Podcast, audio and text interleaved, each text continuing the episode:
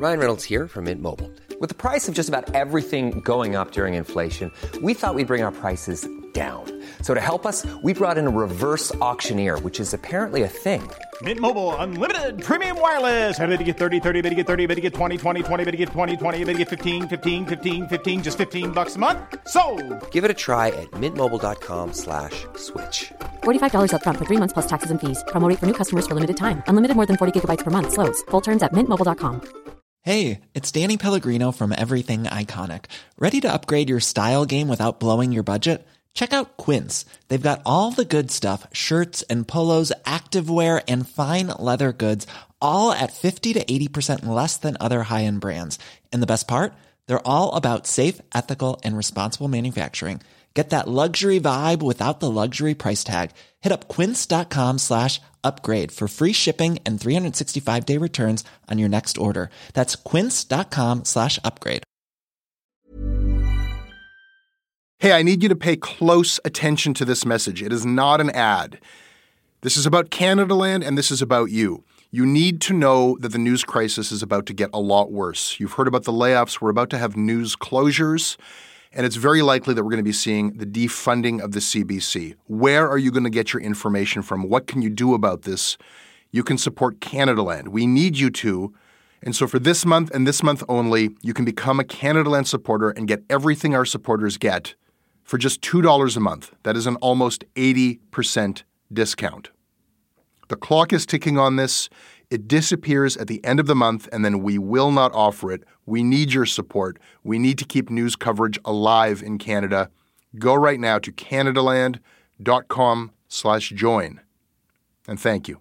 This episode of Canadaland is brought to you by Douglas, a mattress that is trusted by more than 200,000 Canadians from coast to coast to coast. It's a great mattress at a very reasonable price point. Comes with a 20-year warranty and a great deal for our listeners. Douglas is giving you a free sleep bundle with each mattress purchase. Get the sheets, pillows, mattress, and pillow protectors free with your Douglas purchase today. Visit douglas.ca slash Canadaland to claim this offer. That is douglas.ca slash Canadaland.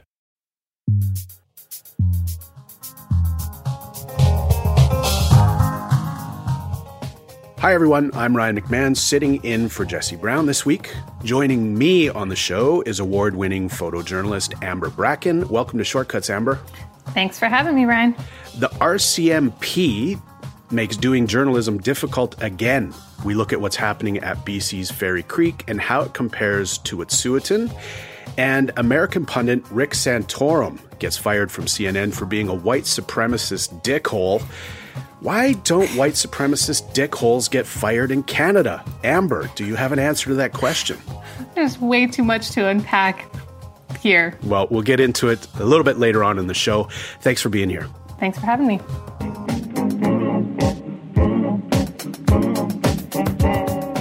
This episode is brought to everyone in part by Joanne Jarvis, Jamie Broadhurst, Jackson Dagger, Sherry Little, Zach Anderson, Judy Haven, Michelle Bartleman, and Eric Pierce. Hi, my name is Eric Pierce. I live in Toronto. I'm a project manager. I've supported Canadaland for a little while, but I was pushed to up my pledge after Canadaland's investigation of the We Charity. As someone who worked in nonprofits and charities, I really appreciated someone taking a closer look at them.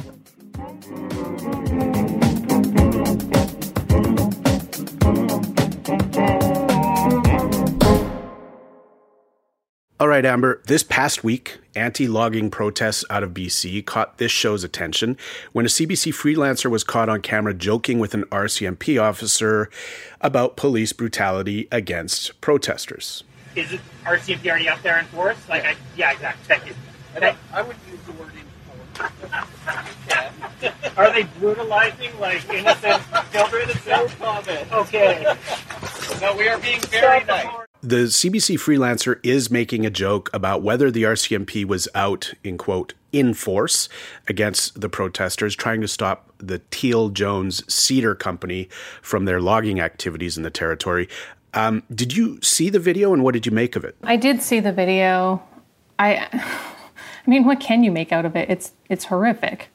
It's showing this freelancer basically being chummy and trying to connect with the RCMP officer by dehumanizing the people on the on the blockade. You know, I don't really have anything else to say about it except it's it's pretty pretty horrific and pretty telling. I, I did see some conversation on Twitter about you know the fact that yes uh, you know he, he, seemed to be chummy in a way that um, was unsettling i did see someone say though that often a way into access on the front lines of these things is to befriend or to be uh, comfortable and chummy uh, with those on the other side. You've been on the front lines of various uh, protestations and, and people's movements. Is this an accurate sort of depiction? Look, whatever you're trying to do, I don't care if it's on a front line or in a boardroom or online, you get farther by not being an asshole. So, uh, of course, I go don't go out of my way to be confrontational with police, but I think that that's a far cry from having to dehumanize people and to make light of a historical generational trauma against an entire population. So, no, you don't have to crack jokes about brutalizing indigenous children to, to get what you need from police officers. That's that's completely unnecessary. Now, Amber, we should sort of preface this by saying the context that that you're sort of uh, answering these questions from is having witnessed uh, this type of violence, and so, I mean, it's got to be duly uh, disappointing. A to see another uh, instance of of uh, mass arrest and everything else, but B to see to see someone in uh, the journalism space making these kinds of jokes. Can you just reflect on what it's like to to be on the ground? Uh, covering these issues and, and why this this sort of joke and this the, the flattery towards the police is is so upsetting for you? As we know, legacy media or large M media has a lot of work left to do when it comes to regaining the trust of marginalized communities. Um, and when we when we catch somebody, quote unquote, when we see behind the scenes and and we get this really ugly view of somebody, as I say, dehumanizing the population that they're supposed to be covering, I mean that just explodes my trust in their ability to share their story or to be a trustworthy conduit for those stories. I don't trust any of the decisions that they're making on the ground after that point. I don't trust the questions that they're asking. I don't trust the emphasis that they're going to give to different things that are happening in this highly charged situation that literally affects people's lives and can be life threatening. I would say that this is really, really highly charged, really highly fraught situations. And I want to be able to trust the person who's bringing me that information. When this person goes out of their way to tell me that they don't care about the humans that they're going to report on, how am I supposed to move forward with that? How am I supposed to trust that that messenger? We should provide a little bit more context uh, for listeners. Uh, land defenders ha- uh, have been camped out and staged uh, several blockades in the forest two hours west of Victoria. Uh, some saying that it is home to the last unprotected, intact, old growth forest on uh, the south end of Vancouver Island. And as of Wednesday morning, protesters say that there have been over 100 total arrests. Uh, police numbers are a bit different, saying that only 53 people have been arrested. Um, and, and some were arrested for, for literally living in the trees uh, as as a way to stop the company from from from cutting them and, and killing them. The land defenders are saying that that logging is still happening uh, in the area. We should also say that CBC British Columbia has responded uh, to the video and uh, issued this statement regarding a video circulating on social media at the Fairy Creek blockade and RCMP arrests in BC. CBC confirms the person in the video is a freelancer hired by us, and we will not engage his services in the future. We apologize for the insensitive comments. They do not reflect our values or our journalistic standards and practices. As the public broadcaster, we must do better for our audience and our staff. Now, it seems like the coverage this week uh, has really focused on on the arrests, right? Like the the confrontations that happen. But what we don't often get a chance to read about is why the old growth forest itself is important right? We the coverage focuses on legalities, injunctions, again the flare-ups. Here are some of the headlines that ran. Uh, CBC British Columbia ran more arrests Monday at old growth logging blockades on Vancouver Island. Uh, Global runs via Canadian Press Wire. RCMP arrests five more at BC anti logging protest. CTV Vancouver Island runs anti logging protests. No arrests Sunday, fewer than previously reported on Saturday, police say. Uh, the Toronto Star runs RCMP begin crackdown on Fairy Creek blockade. And I guess arrests are newsworthy for some, and you know, someone in in a newsroom deems those to be important, but it's always devoid of the context of why people are there stopping the clear cutting in the first place. Amber, what are we getting right and what are we getting wrong in this coverage about these types of events? Well, I mean, in general, I think the coverage should start well before the so called event. I mean, by the time you're getting to arrest, you're at the pinnacle, right? You're at the the most dramatic part, and I think that there's a there's a good reason why you know media cover it. It's it, it's a it's a compelling story. There's a drama. There's a you know built-in kind of plot line where people who care deeply about something get dragged away, you know, by police. Right. So I understand why it happens, but I, I mean, I really do think it's a symptom of the erosion of of media that we don't have local reporters, we don't have the resources. In many cases, we don't even have media organizations in BC being able to send people to be there on the ground as this is occurring, let alone as it was developing. So we're not investing in stories as they're occurring. So I, I think we're just coming to it way too late. You know, I guess we're not brave enough in this country to talk about, you know, why old growth forests uh, are important, right? Like the scientific research that shows old growth forests are massive storehouses for carbon and that the old growth forests uh, do more work uh, sequestering carbon over the course of their lifetime. Those headlines maybe don't sell papers. And, you know, if we start uh, in Canadian media, heaven forbid uh, that we actually start talking about the ideas and the hopes and the dreams of the people looking to stop old growth forest logging and why they feel so passionately. Like it seems to me that we never actually have that conversation in mainstream media. Certainly, we see it happening in places like the Narwhal, the Tyee, and others that will publish the data sets and the actual scientific evidence and proof. But we fall short in mainstream media, and that that always seems to me to be the disconnect between you know Joe Canada and and Indigenous people themselves, who are often on the front lines uh, of these movements. You're touching on a, a, huge other issue, which is the the fracturing of our of our media inputs. Right, we're really not having the same conversations anymore because we don't actually have the same information. We can read whatever we want. We tend to read what we want to agree with. Your average news consumer is really not getting a lot of the context. A lot of it's missing. So is it any wonder that there's a massive political disconnect in this country? Right, and it's it's very weird to assume that the average news reader has knowledge about this, and therefore you don't have to run it. Like I don't I don't know, but I, I don't know that much about biodiversity. And uh, for listeners, uh, full disclosure, I'm not a scientist. I'd like to read a little bit more about why this matters. Fair enough. And I think that the other problem with the the lack of ongoing coverage and context is that um, not only is the average news consumer somewhat disconnected from the background or the context to why these news stories matter, but also that can exp- extend into newsrooms where you have editors and people making news coverage decisions who may not understand why something's important. When I was covering Standing Rock, and it was well into the occupation in the camp there. Yeah. So it'd be about September of that year. And I was pitching it around and I was having a really hard time getting anyone to go with me to like take me on assignment or to take my work. And later I got insight from somebody who was sitting on an editorial board and my pitch came up in a meeting. And they were able to tell me that basically the feedback was that it wasn't news and they didn't understand why it was important. Which at that point it was obvious that Standing Rock was a generational story.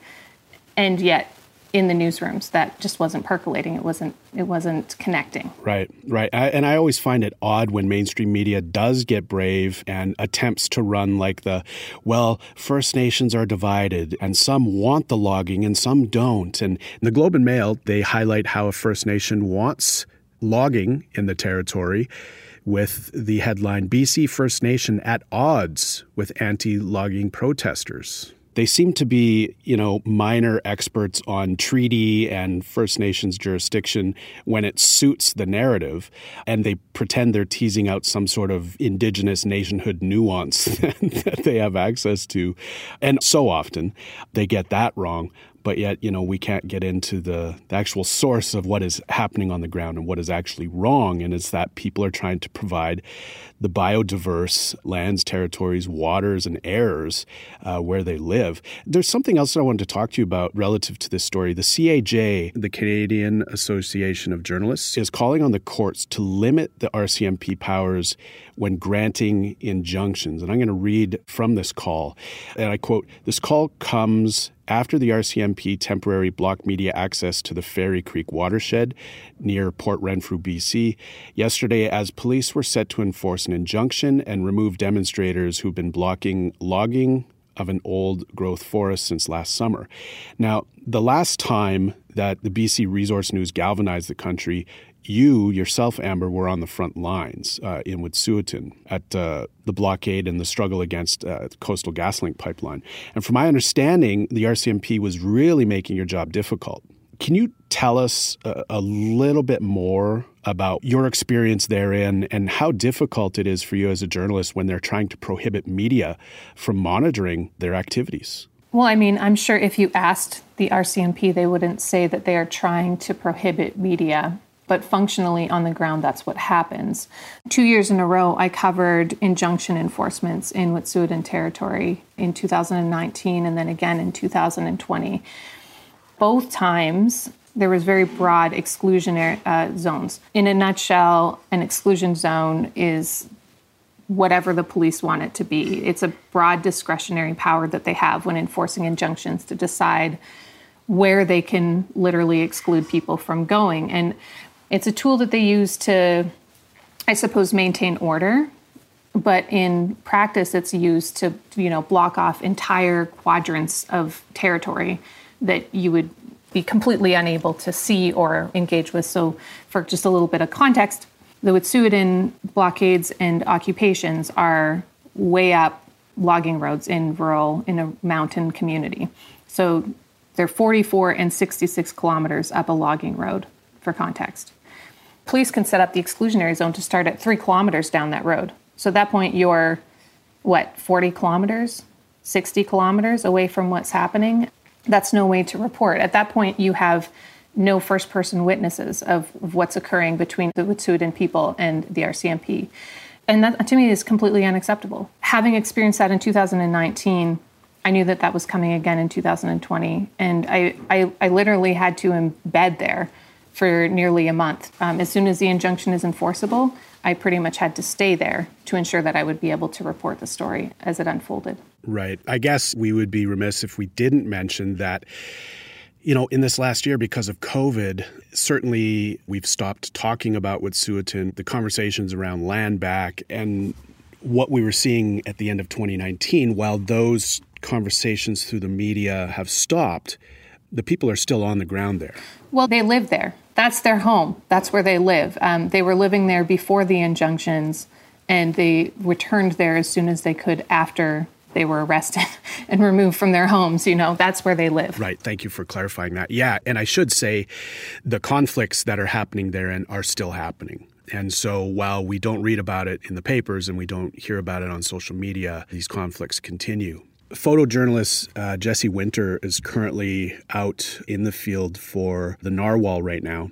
Uh, he's also filed for the Globe and Mail, and he's covering uh, what's happening out at Fairy Creek. And did you catch his uh, Twitter thread uh, the other day. Yeah, I saw it. And it actually surprised me uh, that he would go out of his way to say that things were reasonable. Yeah. But you know what? I wasn't there. So. Well, it's it surprised me too, and we invited him onto the show, and he wasn't able to come. We can really only go by uh, what we read on Twitter, but he does reflect in this Twitter thread that things are improving. We'll link to the Twitter thread in the show notes for people that are curious.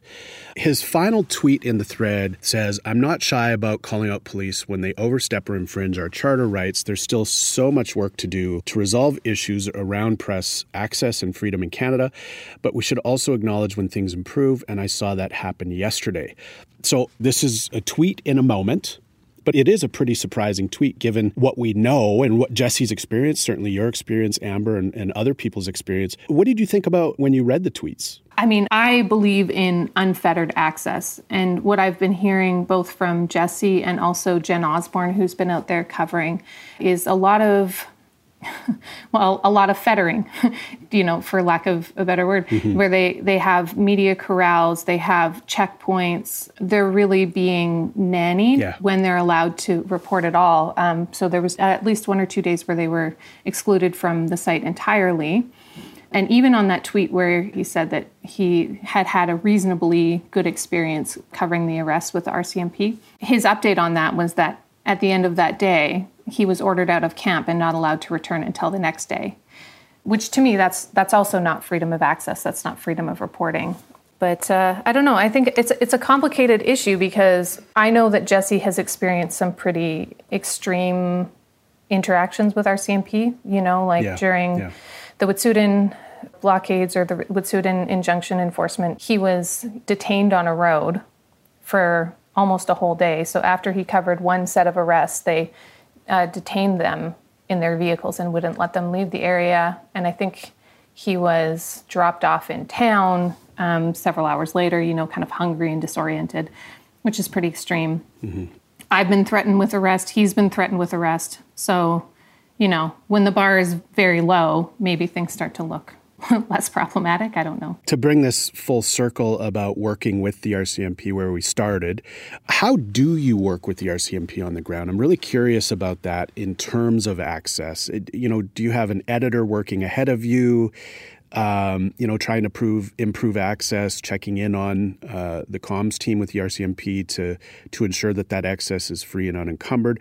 Are you making those phone calls? What is a day typically what is a day like for you to ensure your access and to, to know that you you do have free and unencumbered access to to what is breaking on the ground? Well i mean in terms of support it all depends on which outlet you're working with. Of course i'm independent so that varies widely. I've had editors be very supportive in making those calls to uh, ensure that rcmp or police are aware that i am a professional journalist and that i'll be in the area and that uh, you know i'm i'm there on under good faith, I suppose. But I've also been completely on my own.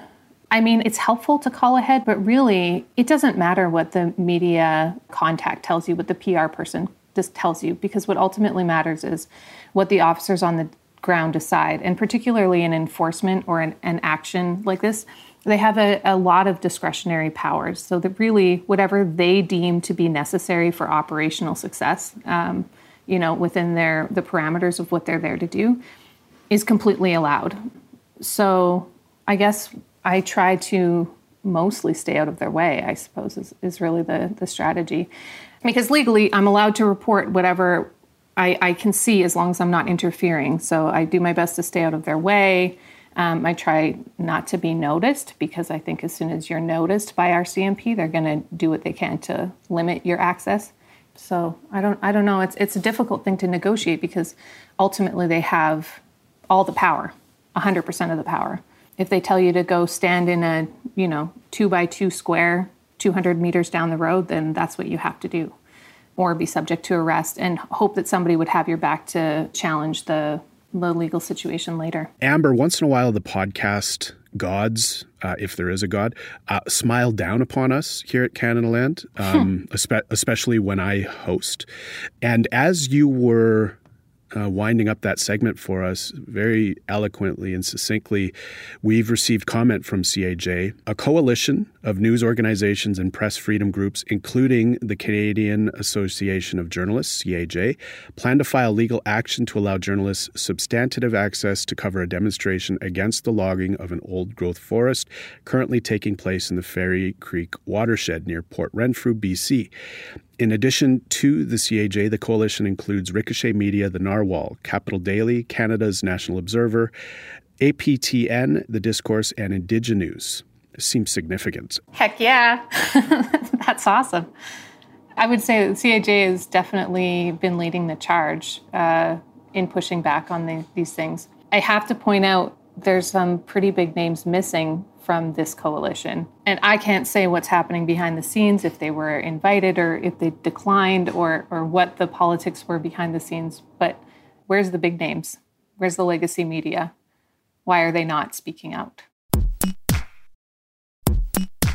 Amber, I'm told you've listened to the show or that you're vaguely familiar with the show, so you know that there is a part in the show each and every week where we duly note stories that we want to amplify or maybe dig into, critique uh, a little bit more. Uh, what do you have uh, for us uh, for duly noted? Well, I can't help but notice that um, in the enforcement of the injunctions at Fairy Creek, there seems to be a notable absence of helicopters, semi automatic rifles, militarized police, snipers, and other extraordinary measures of enforcement, uh, even though there's obvious parallels between what occurred at Wet'suwet'en. So I'm not going to say why that might be, but I would like to duly note that there's a very different uh, methods being used for the Fairy Creek blockade versus the Wet'suwet'en blockade. Duly noted.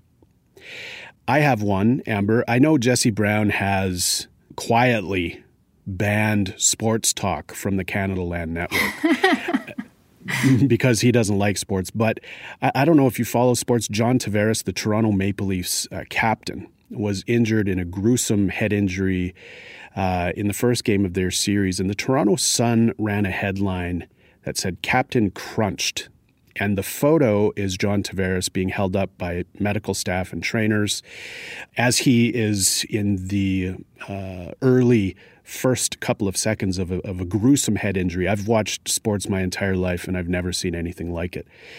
And and running the photo of his bloodied face, uh, him being assisted by medical staff, with the headline reading "Captain Crunched" is not just trash; it's it's fucking trash. and I have to say, this this injury in particular, I think, goes well beyond sports. John Tavares is a father of a couple of small children. He has a wife and a family and fans that I think care a lot about him. And he's one of the good people in hockey. I cried when I watched the injury, and to see the headline run like that, uh, I wanted to say on this show unequivocally, fucking trash. Look, we we know now we're having much better conversations about the impacts of head injury. I don't think that any journalist or editorial team can pretend not to know how devastating these kinds of injuries can be. So, duly noted.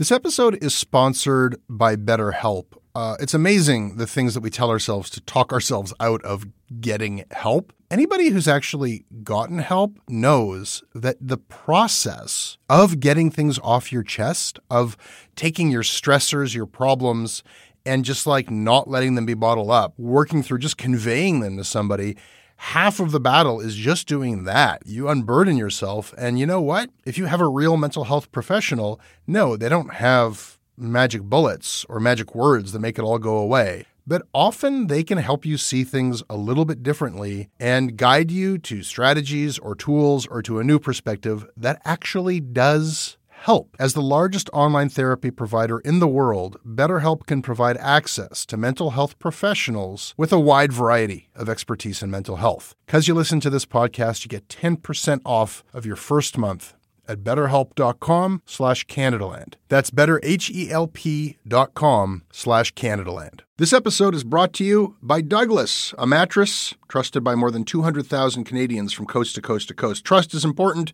There are a lot of mattress lies out there, a lot of mattress liars. And I, I, I, didn't intend the pun, but it occurred to me that there is one as I was saying those words. Listen, I am not lying to you. Uh, I have uh, experienced the Douglas mattress. It is an exceptional mattress at a surprisingly affordable price point. It is a mattress that sleeps cool, doesn't have that weird thing in the summer where the mattress gets like an oven. It's a very good product. It's delivered to your house in a box. You don't have to go to a big mattress store.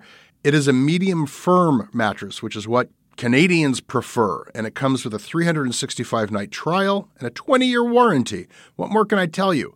Douglas is giving our listeners a free sleep bundle with each mattress purchase. Get the sheets, pillows, mattress, and pillow protectors free with your Douglas purchase today. Visit douglas.ca slash Canadaland to claim this offer. We came here and created a blank slate. We, we birthed a nation from nothing. I mean, there's nothing here. I mean, yes, we have Native Americans, but there isn't much Native American culture in American culture. It, it was born of the people who came here pursuing religious liberty to practice their faith, to live as they ought to live, and have the freedom to do so. So that was former Republican Senator turned CNN pundit Rick Santorum giving a speech the Fight for Religious Freedom by Young America's Foundation. Who, boy. Um, yeah. Should we just should we just end the show there and not do this or do you want to dig in Amber? Uh, you know, we could just like throw a grenade and and walk away. feel, just burn it down. Maybe a shot of bourbon and off we go. Uh, first of all, native Twitter, like any other hashtag meeting place on Twitter, is messy at the best of times, but sometimes it really shines. And and this pushback against Rick Santorum was one of those moments where hashtag native Twitter really, really was the star of the show and it spurred a, a, petition for people to sign uh, to get him fired from CNN. And, you know, uh, often petitions find their way to me, and uh, when I have the time and I believe in the thing, I sign it and share it and send it through my newsletter and get people on board. This one was a no brainer, and it found its way to Hollywood. Hollywood, if you can believe it. All of those A-listers that dipped into Standing Rock for hours at a time, and all of the A-listers that that seem to have found a place in their heart for Native America, uh, all signed. And this is one of those moments where you remember, oh yeah, we can make a difference. Uh, Amber, had you seen this clip and had you seen this keynote speech at all? And if so, what was your reaction to it? I mean, I don't know how to react to these things. It, it's it's it's almost like you just are are almost numb to it. It's so common these days. But it really is just a continuation of the erasure. I mean, and there's there's part of you that, that can't help but feeling like, oh, whoops, they actually said it out loud. You know, all of their behaviors, all the actions demonstrate the same the same worldview, right? So it's it's almost just a surprise to to catch them thinking it out loud. Right. And and this this is what I said too is like sometimes we just have to let people talk and then and then we know how they feel and then we get to deal with the truth. And I know this is kind of an American story but Canadians watch CNN. I think probably it's fair to say uh, more Canadians watch CNN than leading news networks here in Canada. Like it's just, it's our neighbor to the south. Don Lemon is a hero to some, and it seems to be on in a lot of households. Never mind the fact that I think for most Indigenous people, our proximity to the US Canada border and our own relationships with family members and whatnot south of the medicine line kind of means that that border for me and for many others is, is kind of invisible. But we have our own versions of these people in Canada, but we never quite deal with them in this way. Um, I'll read you a few headlines, and, and Amber, I'll let you guess who this may have came from. The truth about truth and reconciliation. It's shocking and dangerous that the final report of the TRC has been so widely accepted. I'll give you two guesses. You'll probably nail it on the first guess. Conrad Black. Lightning round. ding, ding, ding, ding. You win a reconciliation donut. Yes. We have Conrad Black. We have the Jonathan Kays. I can't even believe I'm saying his name on this show. We have the Rex Murphys. We have people that will write similar types of pieces, but it seems like we never quite deal with them in this country. And there seems to be a lot of space for Conrad Black uh, every second week or so in the paper. Why is it that when our versions of Rick Santorum find their way to the pages of our media and to the to the websites and to, to the broadcasts on Canadian media, that we never deal with them in a similar way? I think Canada has an image problem. And I would say we have a self image problem. We have all been spoon fed the narrative that we are comparatively the good guys. Everything that America has done historically is somehow worse than what Canada has done historically. Um, everything that America is doing now is somehow worse than what America than what Canada is doing now.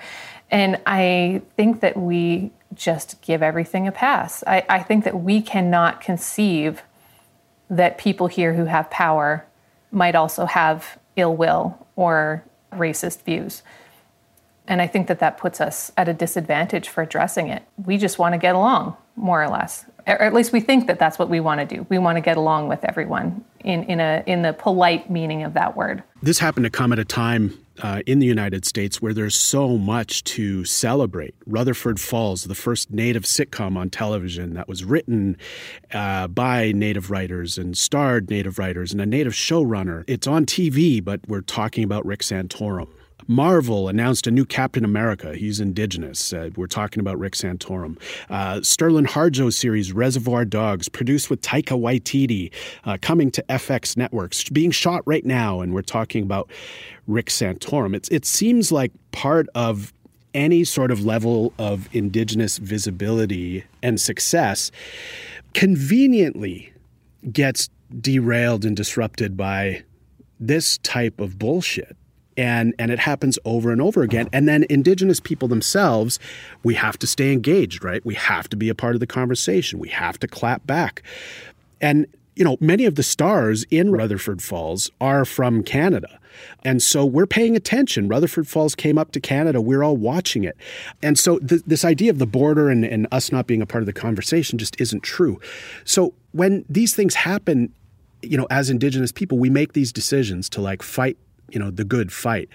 And what do you think it's going to take? Um, to get more people, I, I guess, namely white people, to call out other white people so that we can have a moment in the sun every once in a while. Do you think that's the pathway to, to success for us as Indigenous folks? Please tell me that's the case. that there's a moment in the sun? I, I sure hope so. well, what might it take in the Canadian context you know, to suss out and deal with our own versions of, of Rick Santorum? What, what, what might we imagine? I mean, we have the example of Don Cherry, who was taken off television for his racist views. What do you think it'll take for us to deal with the Rick Santorums of, of Canada? Well, I think you've already touched on it. We collectively, and by collectively, I mean the majority of people, and by the majority of people, I mean the white people in Canada need to address the racism that's here and accept it. I mean, we really need to see it because if you can't see it, then you can't act on it. And you can dismiss the ramblings of people like Don Cherry as, you know, semi senile. You can give him the benefit of the doubt. You can make excuses. But if you see the racism, then you have to do something about it. That's the thing. Right. You know, it seems to me that Canadian conservatives are just slightly more polite about their racism. Would that be accurate? And so, therefore, it's harder for us to kind of uh, see it at the surface. Yeah, I just wouldn't. I wouldn't limit that just to conservatives. I would say that Canadians in general are more polite in their racism and nice. You know, you can be nice but we just we don't we don't see it we don't acknowledge it. Um, we use really nice language and it's a little less shocking.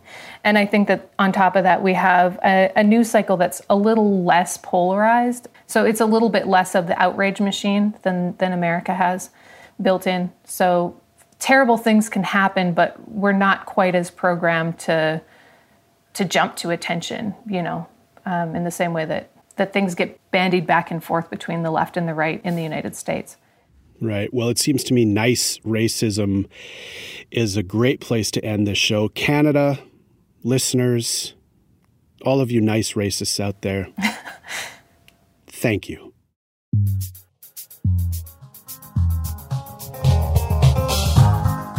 That's Shortcuts this week. You can email Jesse about it at jesse at canadaland.com. He reads everything you send. We are on Twitter at Canadaland. You can find me on Twitter and Instagram at rmcomedy. Amber, where can people find you? I'm on Twitter at PhotoBracken, Instagram, same handle. I don't know. What else do I say? What did I miss? I think you nailed it. Thanks for being here this week. It was a pleasure to be here. Thanks again. This episode was most excellently produced by Tiffany Lamb with additional production by Tristan Capacione. Theme music is by So Called. Syndication is by CFUV 101.9 FM in Victoria. Visit them online at cfuv.ca. If you like what we do and you'd like to receive ad-free versions of all of our podcasts, please support us by hitting the link in our show notes or go to canadaland.com slash join.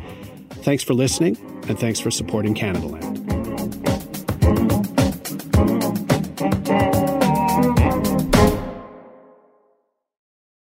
Hey, I need you to pay close attention to this message. It is not an ad. This is about Canadaland and this is about you.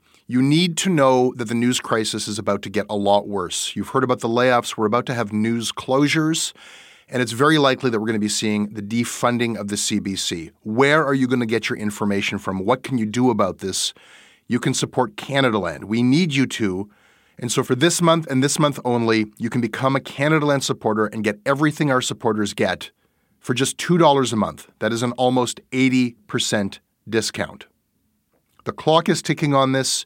It disappears at the end of the month, and then we will not offer it. We need your support. We need to keep news coverage alive in Canada. Go right now to canadaland.com slash join. And thank you. A couple of years ago, a cop was shot dead on a deserted pier in the tiny nation of Belize. The only other person there that night was a frightened young woman, found covered in blood. By all appearances, it was an open and shut case. But not in Belize, where this woman was connected to a mysterious billionaire who basically runs the place. Justice will not be served in this case. She's gonna get away with it. Or will she? White Devil, a Campside Media original. Listen wherever you get your podcasts.